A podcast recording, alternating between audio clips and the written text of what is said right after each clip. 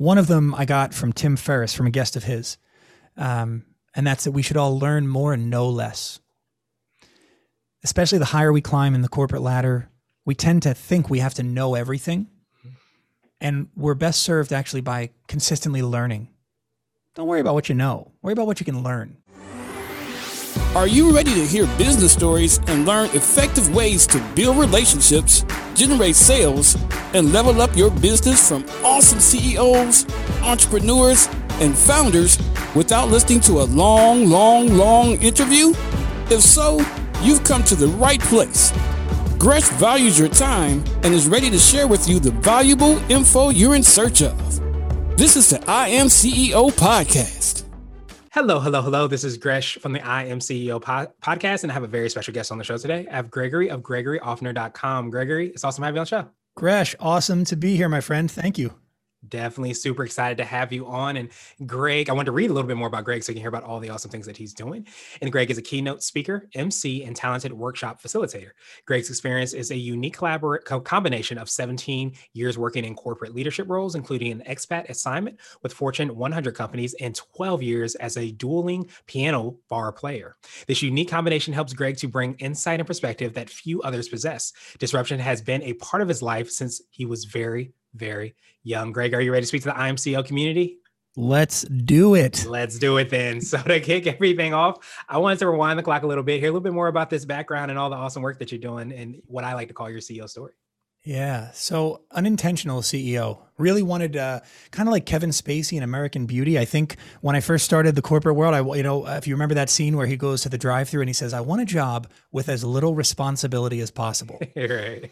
I think that's how I thought of of myself initially in the corporate world. Was I wanted a job where I could just make some money and be left alone. And I think that came from not knowing what I wanted to contribute because when I got out of school, you know, I had this background in music and philosophy and psychology and had worked a lot in the service industry. So I was good at talking with people, good at sizing up customers, but I had never done any internships and I had no idea what I wanted to do in the world. So I fell into a sales role and very quickly started making a lot of money. And the more money you make, theoretically, the better you're doing. And the better you do in sales, the more they leave you alone. So it seemed like this great job. But the more I did it, the more I made, the less it mattered. You know, you, you, you habituate to things all around you, good or bad. Uh, humans are really resilient in that standpoint that we get used to anything. You put us in a crappy situation, eventually it becomes normal. You put us in a lavish lifestyle, eventually that becomes normal. So when you fast forward the clock a little bit, Gresh, I had this job that was very financially rewarding, but very unfulfilling. And I felt as if I wasn't allowed to feel that way. Who am I when I look around, you know, the city of Philadelphia where I live, where we don't have a lot of um, people that are earning what they probably could be and maybe should be earning. You know, it's a fairly impoverished city. So who am I to look around and say, I don't like this job? I should be so grateful for this job. Well, what I wound up doing to fulfill, to scratch that fulfillment itch, was I started working at piano bars. And I didn't know the path that that would take me. I just knew that I had this day job that provided the money to, you know, pay the bills. And then I had this nighttime job that paid the emotional bills. That really fulfilled me, that got me an opportunity really to be in front of other people and, and to lift them up, to make them a little happier. Because it's rare, Gresh, that a salesperson calls their prospect and gets a warm reception. You know, normally you have to work your way into it. That's why they call it cold calling. Mm-hmm. But I got warm receptions from crowds all over. So I had this this sort of bifurcated life, two lives, if you will. And then in 2015, everything changed. I had a visit with a doctor because I had lost my voice while I was performing. And they use this scope. It's a very uncomfortable process, Gresh, where they go up your nose and down your throat to look at your vocal folds. And when they looked at mine, they gasped. And they said, We've never seen vocal folds this badly damaged. And if you continue to sing and speak on them, you're going to break your voice. You're, you basically will paralyze your vocal cords. Once that happens, we can't restore your vocal function. That'll be it. So I said, Well, what does that mean? What do I have to do? They said, Well, ideally stop using your voice for a number of weeks and let it let the swelling subside. But then we need to do surgery. We need to repair all the damage that's been done to your vocal folds. So, you know, Gresh, you're probably already putting this together, and your listeners are too, that a guy who speaks for a living during the day and sings for a living at night has just been told that he can't or shouldn't use his voice. Or he won't be able to use it ever again. So the emotions running through my brain were too many to describe. But they pointed me in a path of needing to do something different with my life because the day job was going to be unsustainable. If I couldn't go to loud breakfast meetings to network, loud evening events, sporting events to entertain clients, I couldn't compete in this very high profile world, world of selling that I was in. I was selling a very expensive insurance product. And if I couldn't use my voice for four and five hour performances each night, then I couldn't have that emotional fulfillment. And so I found myself in a place of deep depression, feeling financial lack, and not really sure what my contribution or what my value to this world was going to be. And I was in probably the darkest place that people find themselves in. And it was there that someone saw something more in me, saw that all those experiences that I had the background in selling and psychology, the interest in music and entertainment, the ability to quickly relate to people, and the interest in helping them that could be used for a stronger, some might say stronger, for a different purpose. And so I unintentionally became the CEO of this business, which we call Global Performance Institute. And I'm hired by corporations and associations all over the world to speak at their kickoff events, to be the lead keynoter for their large conference, to work with their executives when they need help navigating their way through disruption, through change. Unfortunately, I haven't been that busy lately. There hasn't been a whole lot of change going on in the world, Gresh. You know, there hasn't been a whole lot for me to do. exactly. no, it's smooth sailing. It's been wild. It's been a wild time, and and um, it's been very gratifying to help these organizations find a way to continue to deliver to, to continue to deliver the performance of their lifetime in maybe the darkest part of their lifetime. This situation where we're all working from home, where we've had to lay off or RIF hundreds, if not thousands, of employees, depending on the size, and you know, where some organizations have had to make the hard choice to shut down. It's a tough place to be, but I get to do a lot of cool work. I love that you've been able to do that and you do that with uh, your clients that you work with. So I know you touched a little bit upon like how you serve your clients. Could you take us through anything additional you may not have touched on? And of course, what you feel is what sets you apart is what I like to call your secret sauce. Yeah. Well, if I told you my secret sauce, would it be secret? Am I allowed to do that? I don't, of course, I don't know it's just you and me. It's just you and we'll me. check. We'll check with my attorneys. And, like I have attorneys. Yeah. um, so to the extent that it would it would benefit your audience, Gresh, I think it's important that I talk about what I do uh, being short term. Right, I'm not the uh, type of guru that you're going to bring into your company and I'll work with you for years and years and years. Maybe I will be in the future, but right now, what I really look for are organizations that are um, one of three things. They're either approaching a change in their organization, and they want to make sure that it goes as well as it possibly can. Two, they're in the middle of a change and they're not really sure if it's going well, or maybe they know it's not going well and they don't know what they need to do to make that change go better. And the third is that they've just gone through a change and they're facing resistance. These are my three favorite scenarios and the three scenarios I work best with because invariably changing the inspiration, the inputs, or changing the expectation, what the output is, is what can help these organizations or individuals find their way. And there's a couple processes that I use one of which I'll share. It's a really fun takeaway for your audience. And if they want to write this down, this is a good time to grab a pen and paper, is called the goal of your goal. Hmm. Goal of your goal. And the purpose of this exercise is to help break this pattern that all human beings have.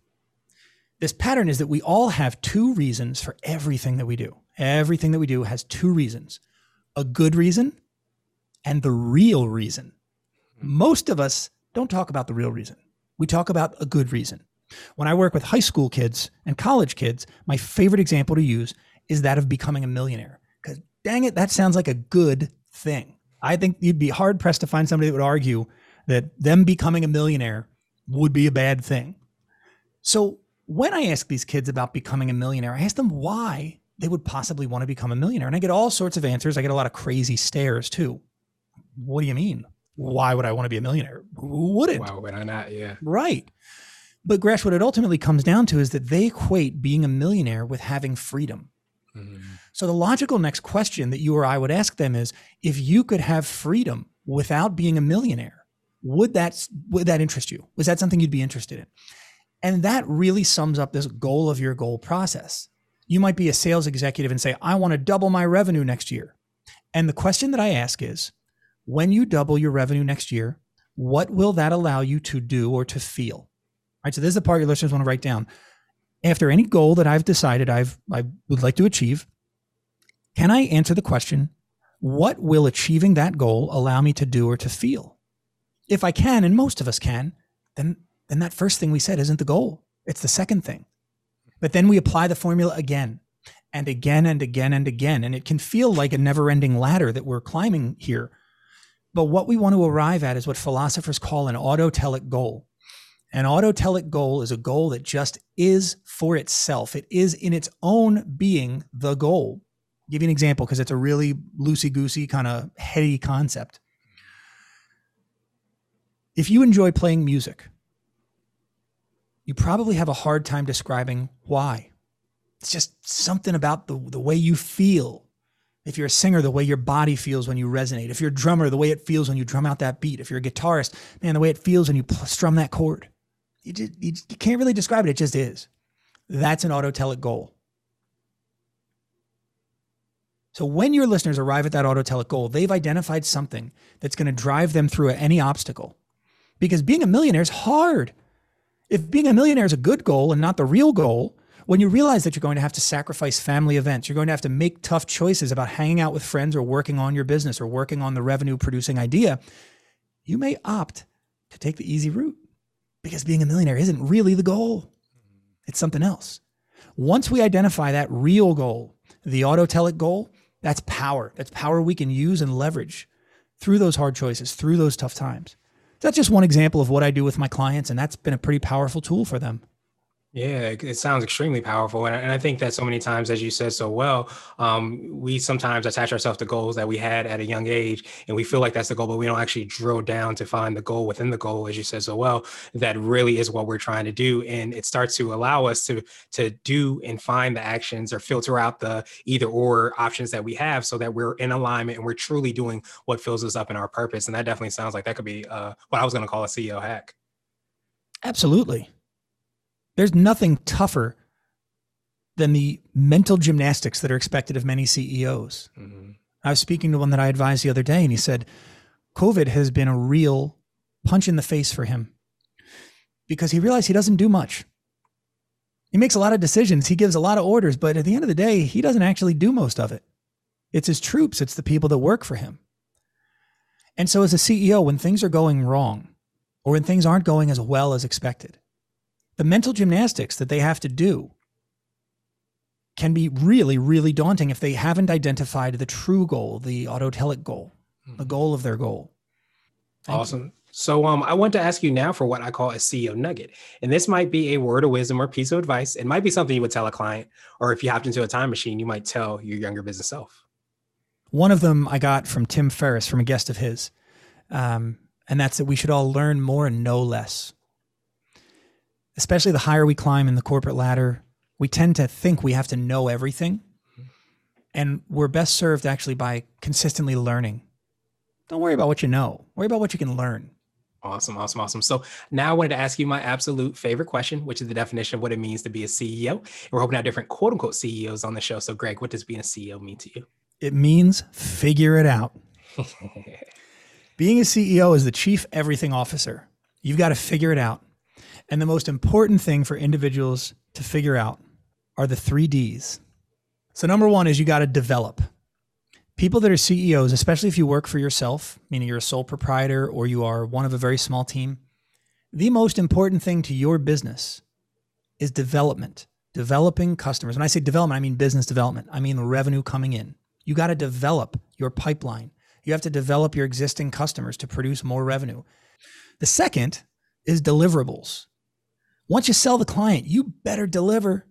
You better get that deliverable right. Getting bigger is not why a business exists. A business exists to get better.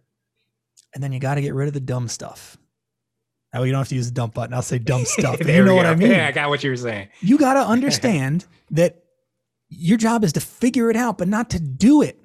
You're the chief everything officer. It doesn't mean you do everything. That means you need to know what you are great at doing and what you can outsource, offload. That is what it means to be a CEO. Greg, truly appreciate that definition and I appreciate your time even more. What I wanted to do is just pass you the mic, so to speak, just to see if there's anything additional you can let our readers and listeners know. And of course, how best they can get a hold of you and find out about all the awesome things that you're working on. Sure. Well, I think a really important conversation that's happening right now is a conversation around income, income inequality, and what we should do about the minimum wage. And you know, this really is a passionate. Um, it's an area of passion for me because for a long time I relied on my employer to develop me. You know, I thought that my manager was the one who was going to groom me for the next role and that my company was going to make sure that I had all the resources necessary to be successful. And while that is true for some companies, what's more true is that individuals need to take control of their own development. You can't wait for your boss to do it for you. You can't wait for the world to do it for you. You've got to develop and make yourself more valuable because you'll be paid exactly what you're worth to the person paying you. If you go and you get in touch with me there and you have a question, I'm happy to help. Um, I'll, I'll take 15 minutes and meet with anybody, anybody that wants to chat. I'm happy to give them 15 minutes of my time. You can actually book it through my website. So, to the extent that your listeners feel like I can be a resource for them, it would be a privilege, you know, for me to be able to leverage some of my value to help them.